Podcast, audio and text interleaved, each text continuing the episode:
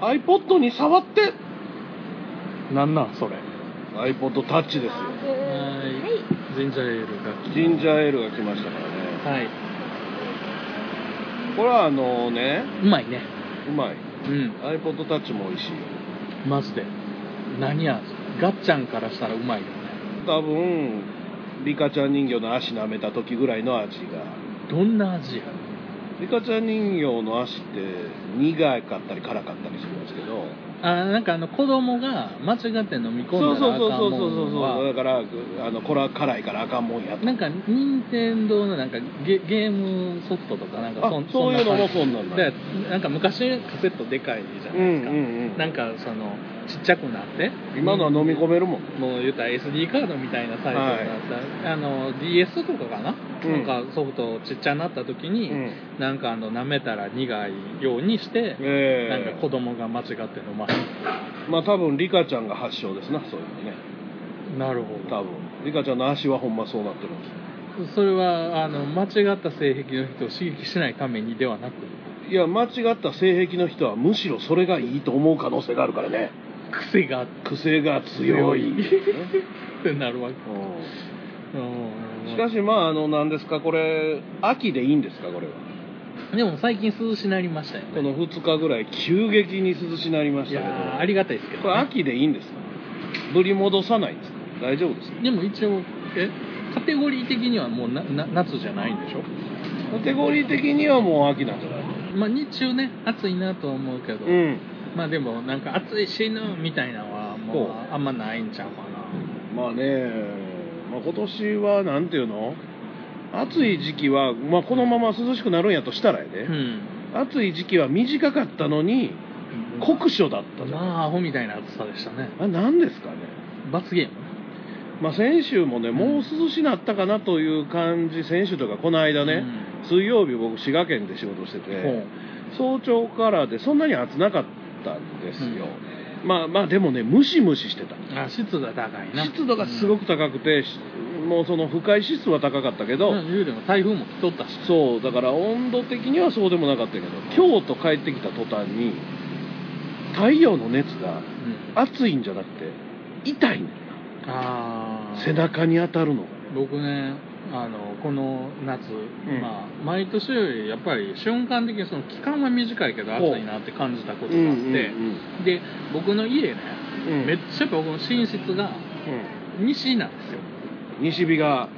入る、で今まで暑いなとは思ったけうど、ん、なんじゃこりゃっていう暑さではなかったのねほうほうほうほうほでまあエアコンとかつけりゃそれなりうに、ん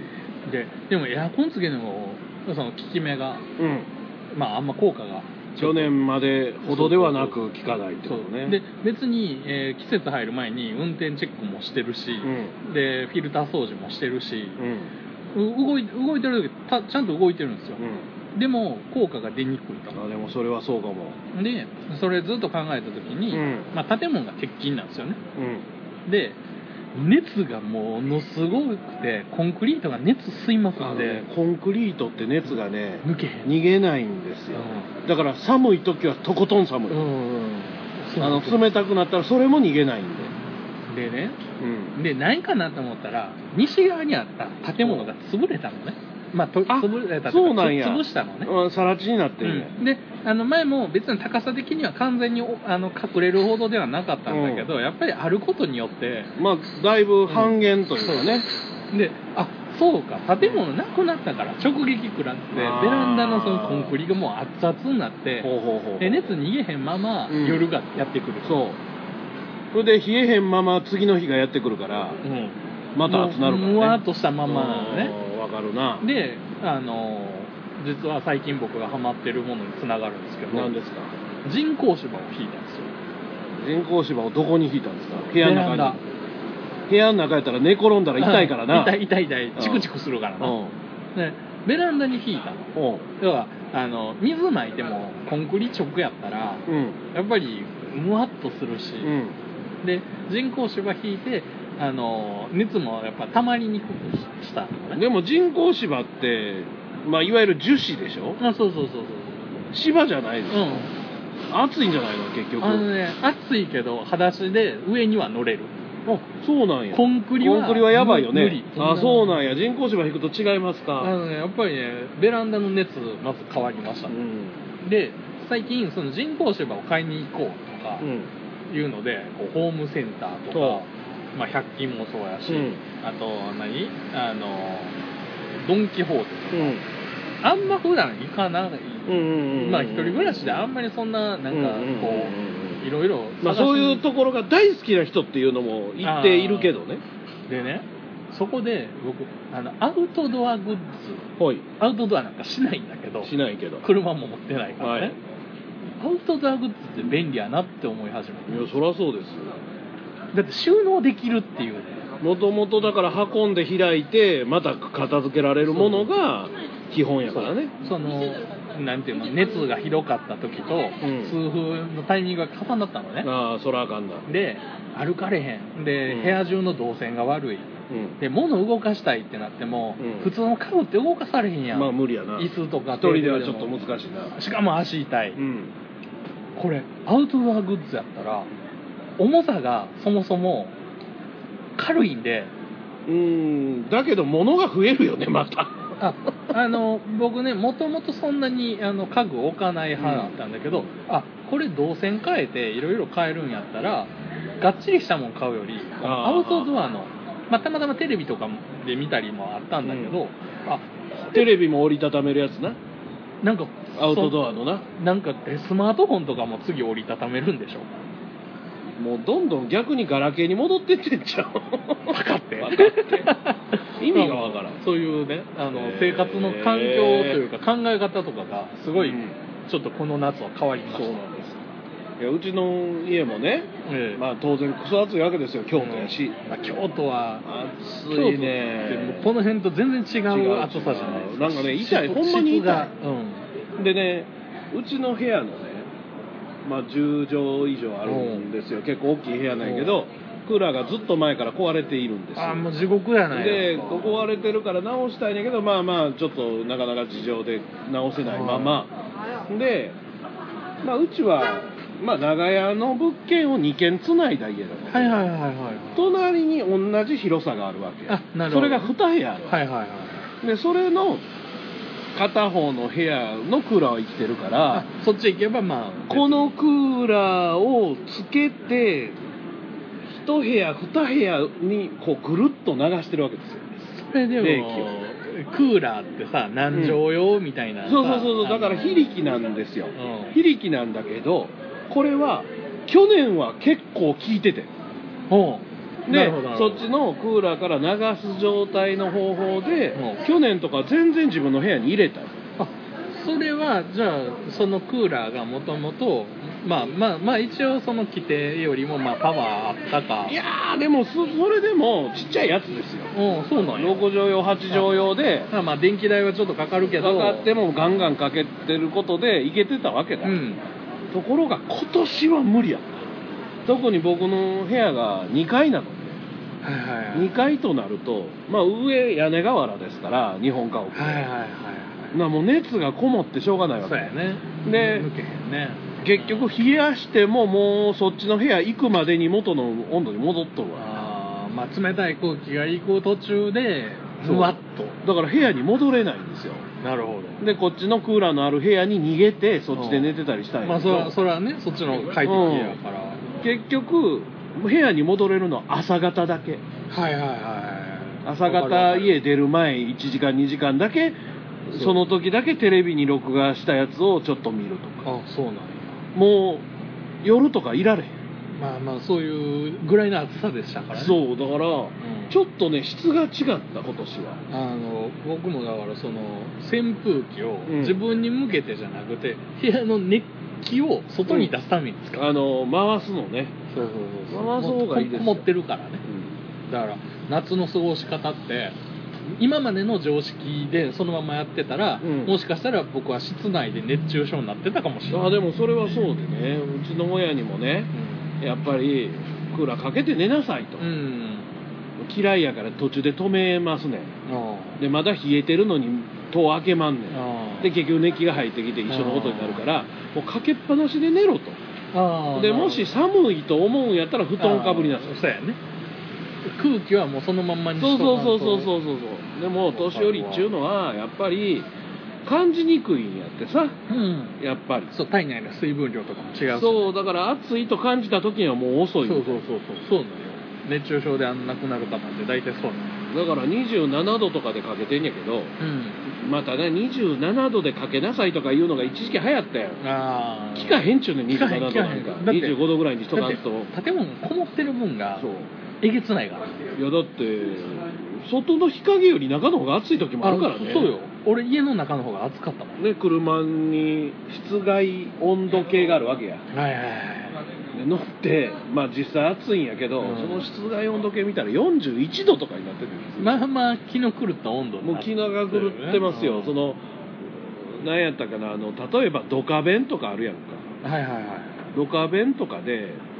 38度でみんなが倒れた、うん38、ああまあまあ38言っても度もう猛暑ですよ、猛暑やけどそれがあのグラウンド内でねそれぐらいで審判が倒れるとか言うけど、今50度ぐらいあるらしいよ甲子園うのん、いやあれねグラウンド内僕僕あの高校野球のねうんあの毎年毎年ねうんまあそのもう言うてもやってる人からしたらやっぱ甲子園っていうグラウンドもあるしねいやそれはもうやりたいよあな、もう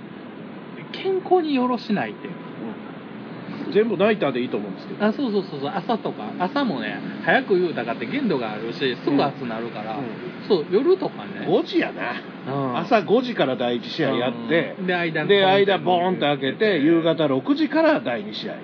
ところがね多分ねナイター設備動かすだけの予算がないんですよまあそうあだれしめちゃめちゃ金かかるんでまあ言うてもスポンサーとかからでもそんなにと取れてないしね、そうだと思うんです合間にね休憩入れたりね、あとベンチの裏にねスポットクーラー置いとくとかねうんまあ、それぐらいはやらなあかんやらんとあかんとは思いますよでね僕ねだからもう今こうそんなん続けてどうのこうのとか、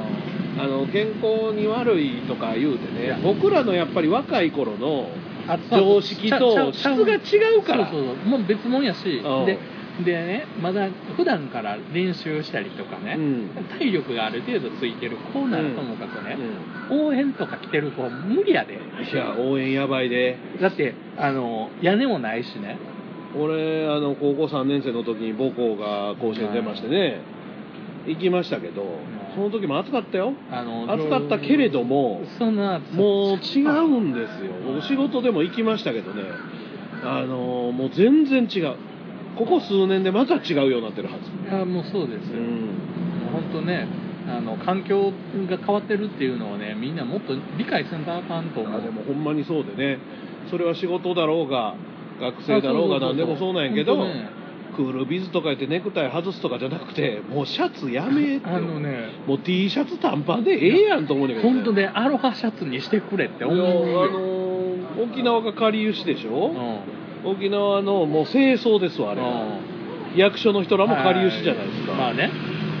もうあんなんでいいと思うよ、俺だってね基本僕サラリーマうん、ンなんですよ一応本業は本業はサラリーマンやから普段はスーツですかまあ春とか秋になったら着るけど、うんその夏場はまあクールビズやから、うんネクタイもせえへんで、うん白のシャツの上にカッターシャツ1枚着てると、ズボンはもうだから長ズボンやん絶対そうやんな半ズボンはあらへんからねもうビジュア俺もル的に基本的にはスタジオとかでは長ズボンですね、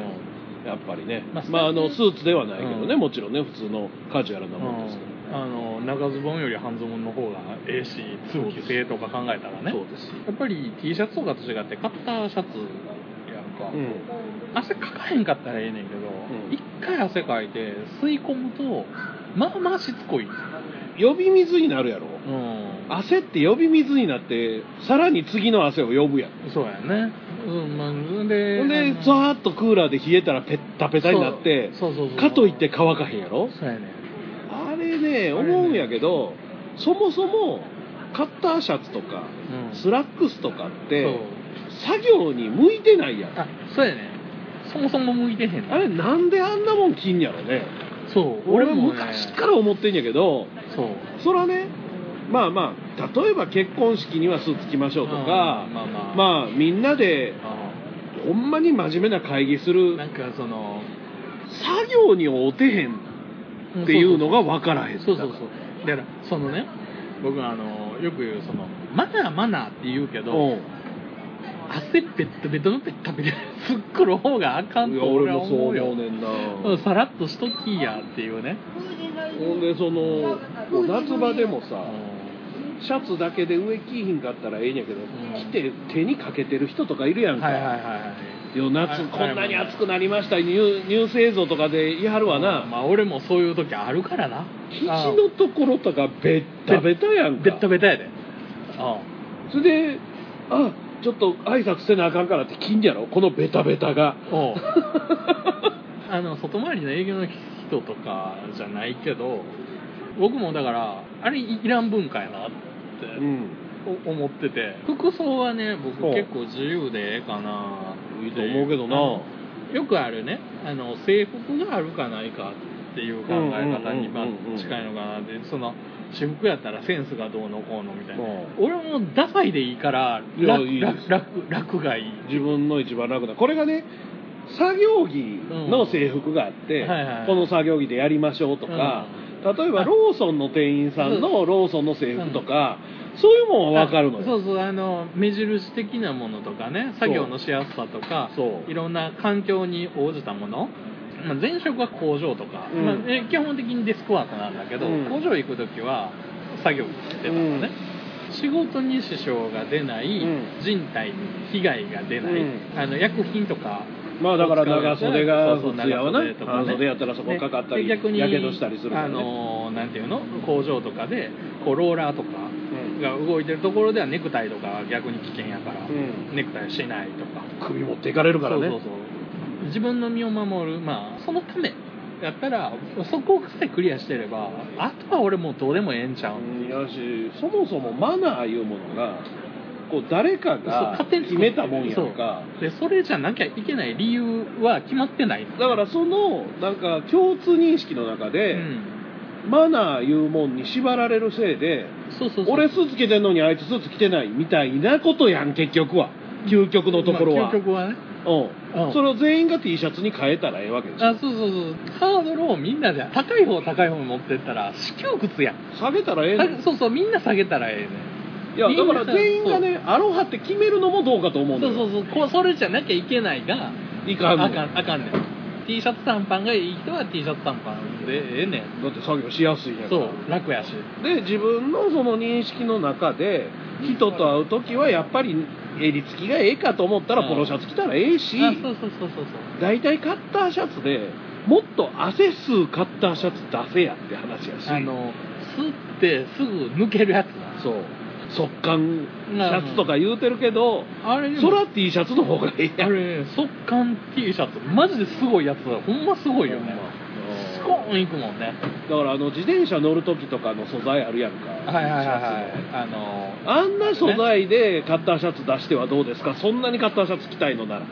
ああわかるわかる確かに本当に通気性も良くてうん汗かいてもまあまあ乾きやすいあそーそううそう乾くの早いなあれいう素材で作ったらええやんそうそうそうどう見てもでもみんなもうペタペタになるやつ着てるやんやっぱりいいんですよスーツはスーツでスーツという文化はあっていいしうんそうそうだから着たい人は着たらいいしで僕も別にスーツ着るの嫌いではないから、うんただ夏は嫌や夏はやめえ へんほんまにそそれだけの話でまあ僕はもう基本的にスーツ着るような仕事じゃないので、まあでも高校に行く時はスーツ着ましょういう仕事もあるわけよ、まあ、あんまり着くことないですけどね、まあまあまあ一応ドレスコードであるのそうもあるからねまあだからドレスコードはまあ結婚向式こうが決めることやだから、まあその決めたものに合わせたらいいんだけど、あ、のひ必要やったらね全員のぼんやりした共通認識の中で勝手に決まってるものはもう破っていかへんかってもう話もうええんちゃう分かっただからまず帝から破って いこう俺まあまあ明日の仕事から破っていこうでもまあまああれやけどな適当っていうかあそうなのん破る人がうん破っていかないとあそうそうそうかまあなんで結局は意味なかったんやみたいなねそうだと思うけどな、まあ、カチカチにしても別になそうそうそうそんなことで業務変わるわけちゃうからそうやねスペック変わらへんからね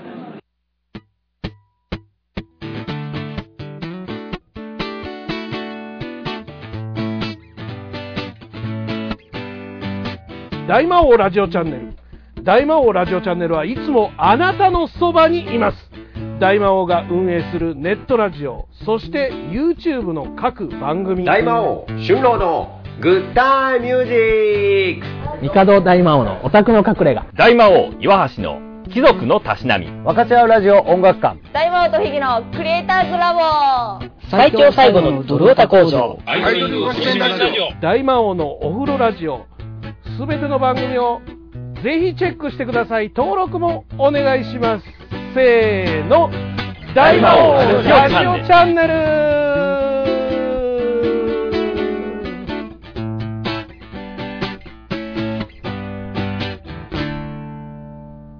タイヤガーデンサイト豊富な知識と確かな経験を生かしたプロの作業タイヤの選択交換調整などタイヤのことなら何でもご相談ください072-643-6741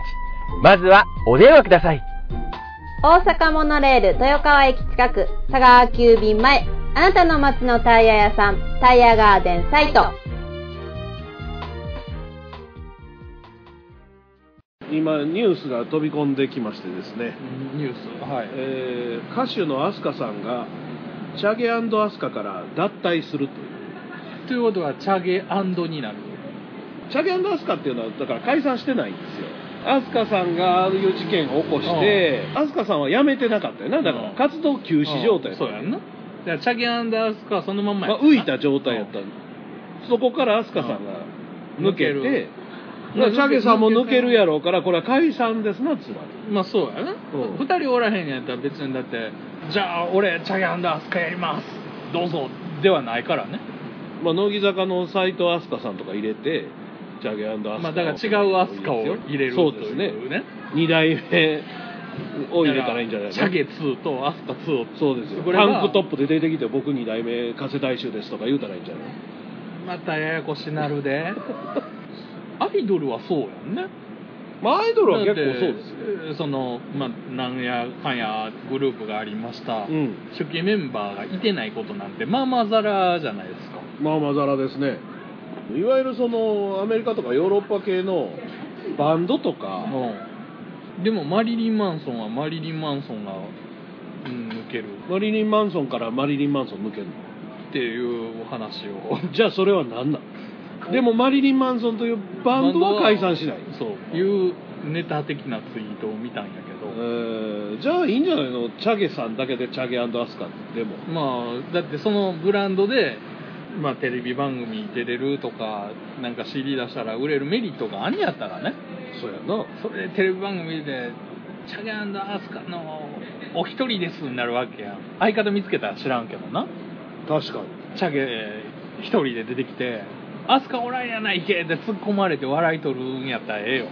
まあ、ちなみにこの間園芸出グてはりまラしたねンドスラムで、出てましたけど、えーチャゲさんと友近さんでうん2人のアイランド歌ってありましたけどあのオープニングなそうですもうバラエティに出るスタジオ作ってはったってことですよそうやねだから「あアスカおらへんのにチャゲハンダアスカなんかい」って言われるためのもう準備をであアスカそこでさんはもう結構、まあ、精力的にうんなんか活動してはるじゃないですかいろいろやってはるじゃないですか、うん復活してからね、うんチャゲさんがどうしてるかはもう一つわからないんですけどバラエティタレントという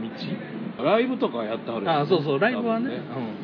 この間ちょっと調べたらその石川優子さん何してんやろ思ったら、うんはい、もうだいぶ前に一旦やめてはったんやけど、うんここ最近そのヤマハポップコンの同窓会的なライブをやってるらしいです、あそうなんやまあ、そこにチャゲさんも出てたりするらしいですけどよう出てはりますねまあ簡単に言うとお金なくなったら再結成するピンク・レディーみたいなもんでまあまあよくある話まあまあよくある話ですよくある話だから一世不備した人たちはねそうですねちょっと面白いことがあるんで、はい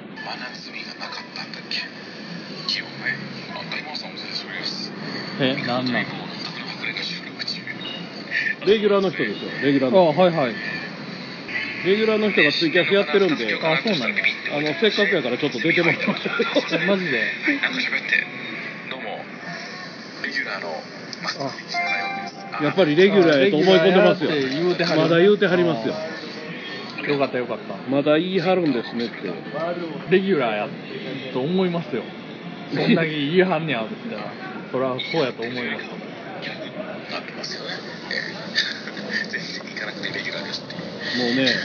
長らく出てませんねあのまあまあ自己申告制なんです、まあまあ出たい人が出れる番組ですからねすごいよ出たいです言うたら出れるし、出れますよ今前を歩いてるおばちゃんでも出たい言うたら出た言うたら出れる出しれますよレギュラーになりたいです言ったらどうぞって出ませんか 言葉通じるかどうかの問題がそうやね日本人じゃなさそうですそうそうは最い近ということで、そうはい レギュラーメンバーの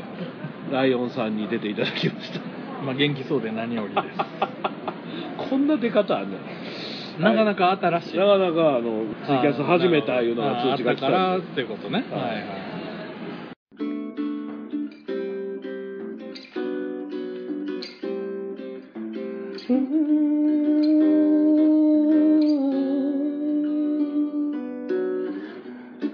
大阪このレールを乗り継いで豊川駅のほど近く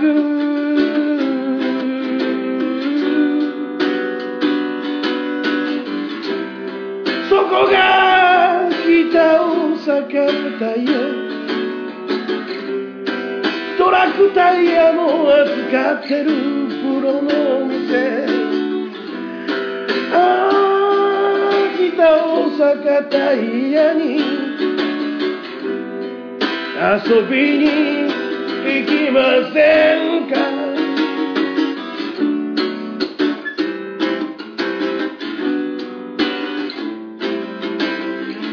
いつでも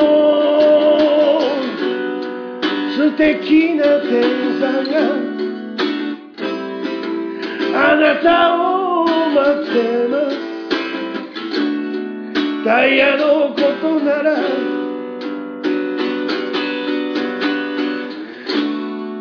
いつでも待ってます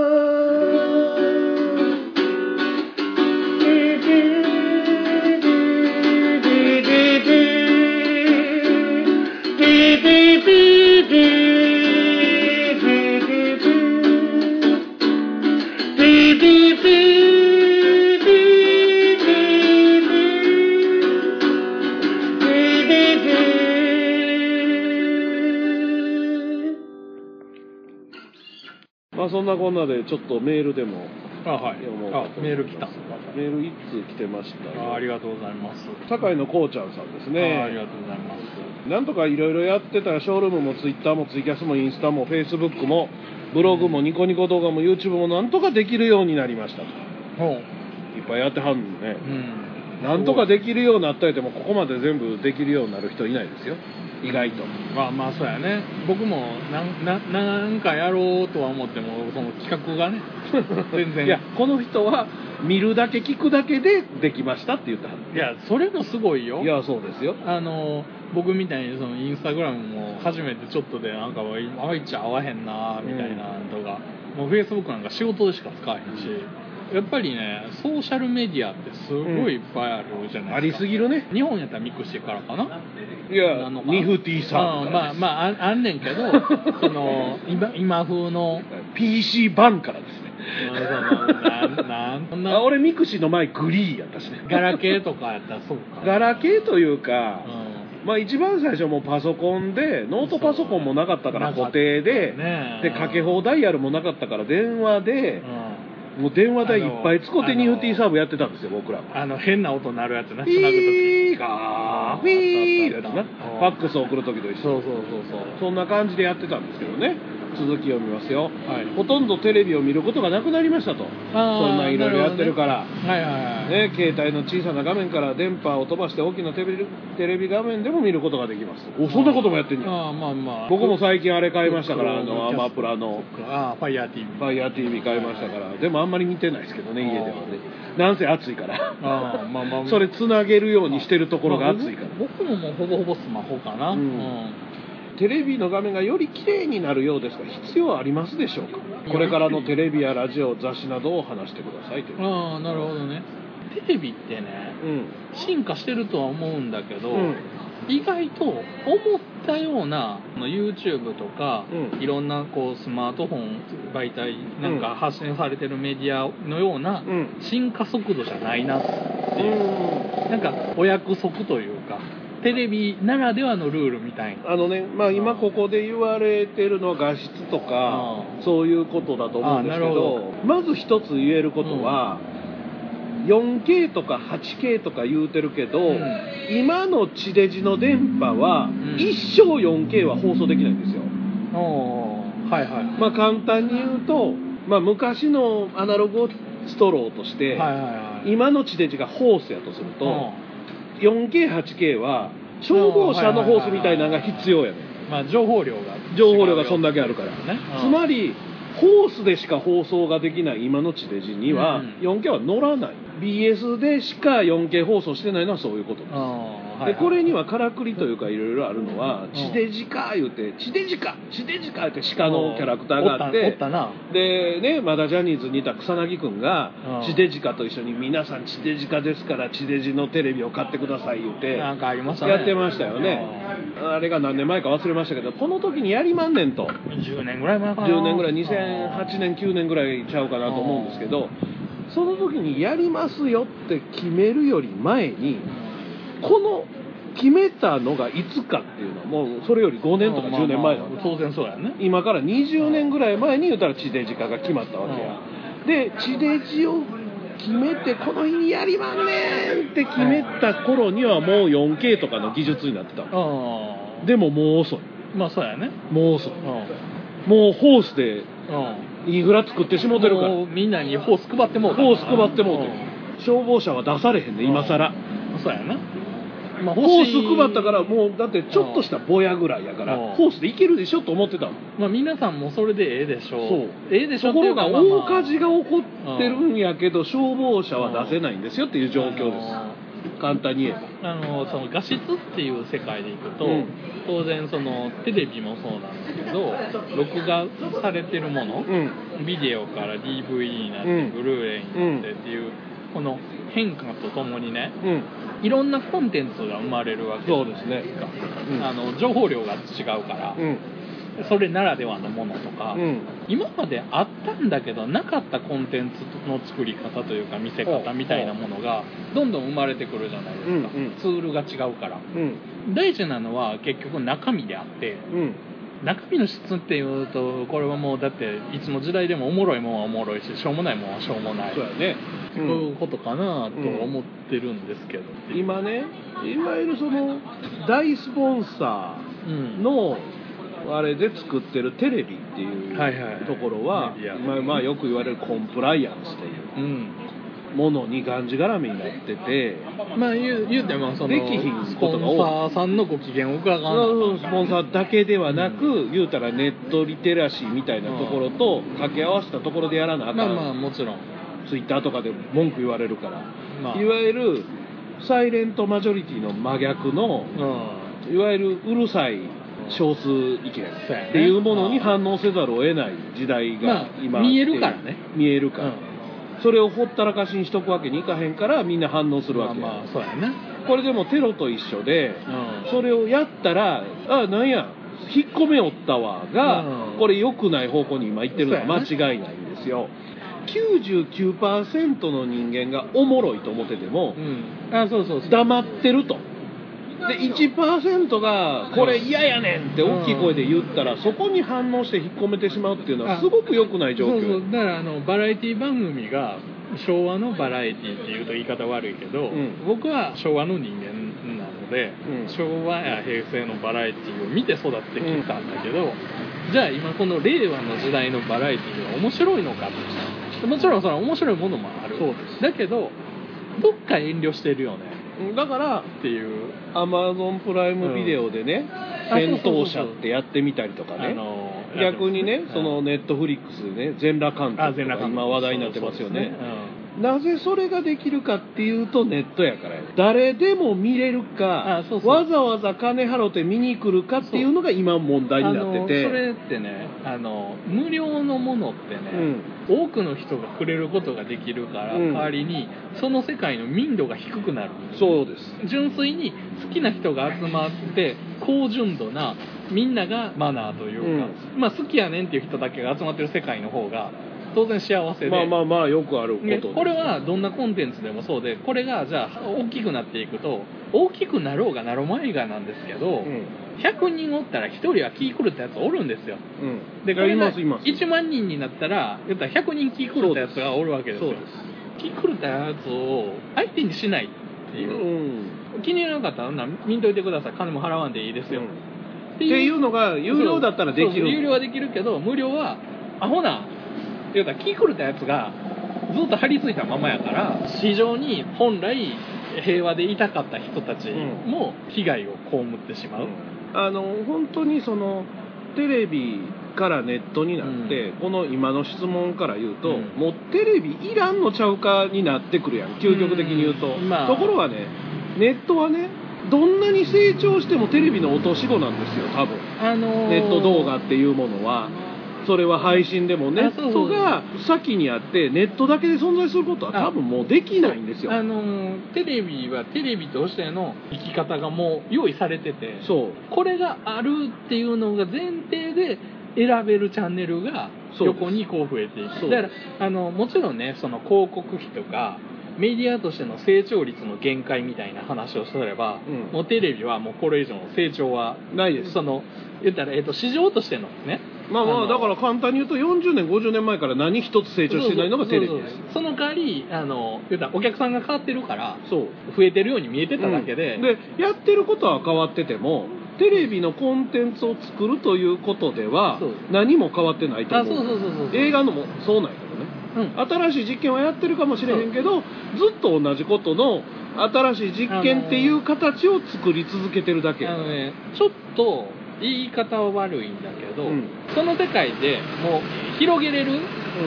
限界がもう決まっているんだからそのルールにのっとって作らざるを得ないんですようんもともとそういうもんなんだもんこれね画質が良くなる話で言うとね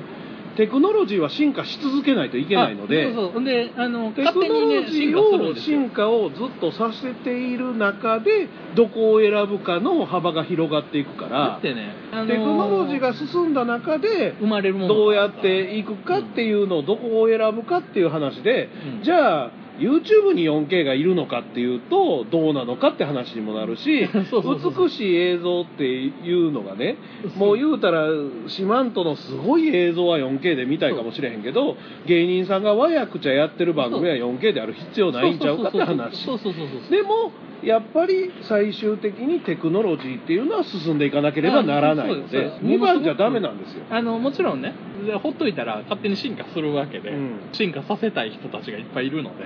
素晴らしいなと思うし感謝もするんだけど、だから最新じゃなきゃいけないかって言ったら技術者は最新でなければならないけど受け手は最新である必要ないなっていうのがもう最近の進化にちょっと疲れてきた人間としては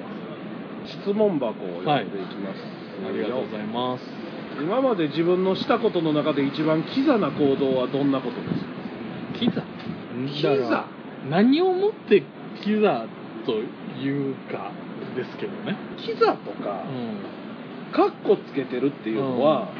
評価するのは自分ではないのでそうそうそうそうそう調子乗ってんやんって言わ言われた時にあいつキザやなと思われあてそうお前あの時キザやったなって言われて初めてあキザやったやと思うものなのあそでうそれは思う分かりにくいいつもスタバで何頼みがちですか行かない行かない俺はあの基本作業しに行くんですうよ、んドトールとかではもう普通にアイスコーヒーなんですけどスタバで何頼むかな、まあ、フラペチーノとか頼んだりすることもあるけどソイラテとかが多いですうね、んカメレオンを飼いたいんですけど何の餌を与えれば舌を伸ばしてくれるんですかね Google で調べようまあグーグルかなまああとはあのアマゾンでカメレオンの飼い方とかの本を買う、ああなるほどね、うん僕らに聞いても何の意味もないうん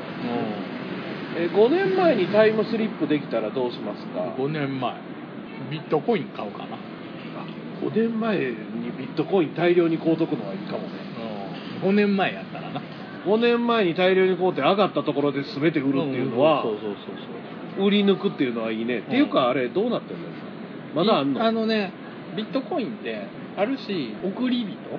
とかいう言葉が生まれたじゃないですかえっ、と言ったらボンと億稼いだとおうおうおうおう利益で億出たみたいなおうおうおうおう人がまあ一回落ちておうでまたちょっと上がってるんかな今タムケンさんとかが大損こいた時期がありましたよねあの藤崎マーケット藤崎マーケットの人とかもバーンと落ちましたよね、あれねなかなか株式みたいな取引の仕方じゃないやんうん言うたらまあ金みたいな、あそうそうオそンうじゃないでしかも貨幣としてどう立ち回るかっていうのが法的にまだそこまで整備されてないから買わない保存のがいいよね今はねあそうそうそうい今はねビットコインっていう投資っていう考え方で考えたら今手を出すものではないし、サングラスを胸にかけてる人ってどう思いますかサングラスをこう首のところにこうかけてる人サングラスこうかけてて夜になったらもう暗いからう首にかけてる人昨日一緒に飲んだ友達がそうしてましたけどん、そんな人見たことない昔流行ったなぁ僕らのちょうど学生の時ぐらいあそうなの今から30年ぐらい前ほかなはもうサングラスかけてて夜になったら首のとこにこうかけとくとか今でもあのお TOKIO の松岡君がやってるけど眼鏡をサングラスをなぜか後ろにかけるあってーいいういてはるな流行ったのよすごく流行ったのあーわかるわかるあの当時タバコ吸ってる友達とかも多くてお T シャツの袖にうんタバコをくるくるくるって入れとくとか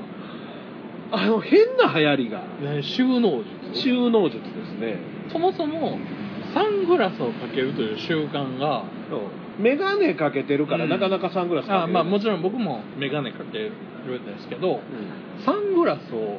どのタイミングでかけていいのかがわからないんですよん、、眩しい時ですあ、もちろんそうなんやけど普段でもま眩しい時そもそも車は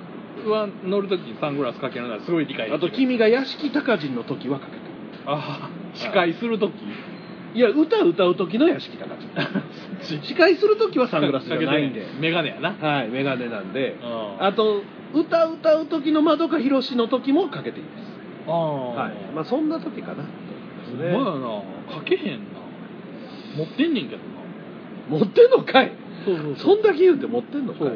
日本から見て地球の裏側の国はどこか知ってますか多分ね象やと思うんだよな象がこう支えてるでしょ地球って巨人じゃないのいや俺の中では象やなんか石像みたいな感じのこうマッチョな人が、あそっちの象俺はあのパオーンの象やねが支えてるイメージパンツ一丁のなんかガッツリガッツリした人それ面倒修太郎とかじゃないうんビューティフルドリーマーだよね そそれれははまあまそれ完全にビューティフルドリーマーだよこうれんメガネとかが支えてるっていうこあ支とえてる支えてるうん忍とかメガネが支えてて飛行機で飛んでいくっていうことでしょ何回何回見たか分からへんけどだから地球の裏側はそういうパオーンの像かそうですねメガネか面倒修太郎ですか ね、はいまあまあそんなこんなでそんなこんなではいまあ、涼しくなってきて、まあ、9月もこのまま涼しかったらいいんですけどね助かりますねまぶり戻しがなければいいんですけど、はいええなまあまたぼちぼちと来月もほんまですよやりますのでまた来月お会いしましょうお相手は大魔王とミカドでしたバイバイこの番組は、あなたの街のタイヤ屋さん、タイヤガーデンサイトでおなじみの、北大阪タイヤの提供でお送りしました。